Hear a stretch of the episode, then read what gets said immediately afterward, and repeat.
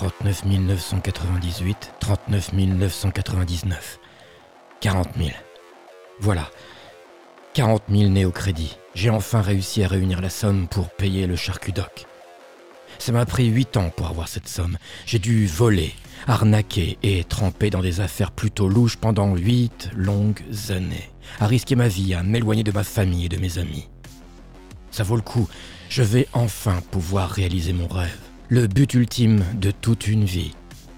Je vais pouvoir m'améliorer, subir toutes les modifications corporelles qui feront de moi un homme meilleur, une version plus fiable de moi-même, un être 2.0.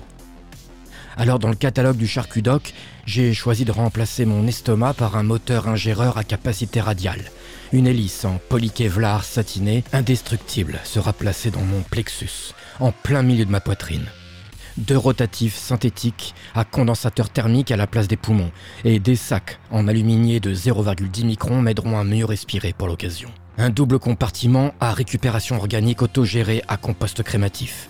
Une turbine sous compresseur atomique avec résistance nanotechnosymétrique. Des circuits plano-anomorphiques pour la résistance, pas moins de 6 ventilos couleur 6000 watts pour le rafraîchissement des servomoteurs internes à condensateur binaural. 4 turbines symbioparformiques incrustées dans mon bassin pour plus de stabilité.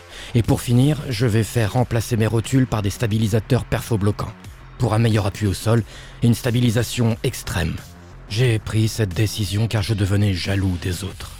Kenny et ses jambes télescopiques, Sawyer et ses mitraillettes intégrées dans ses avant-bras, Naila qui a modifié ses yeux pour pouvoir voir de loin, la nuit et à travers les murs. Mais aussi je voulais changer, devenir quelqu'un d'autre, quelque chose d'autre. Et voilà, enfin, je vais pouvoir réaliser mon rêve, celui de devenir un... un blender. Le premier blender humain. Ainsi, je pourrais me faire des smoothies, des jus de fruits ou des gazpacho quand j'en aurai envie, à n'importe quelle heure de la journée. En bonus, le charcudoc m'a offert un système de batteur double fouet directement greffé sous ma main gauche. À moi les meringues à l'italienne, les mousses au chocolat et les îles flottantes. Oh. Ah, vive la science et vive le transhumanisme.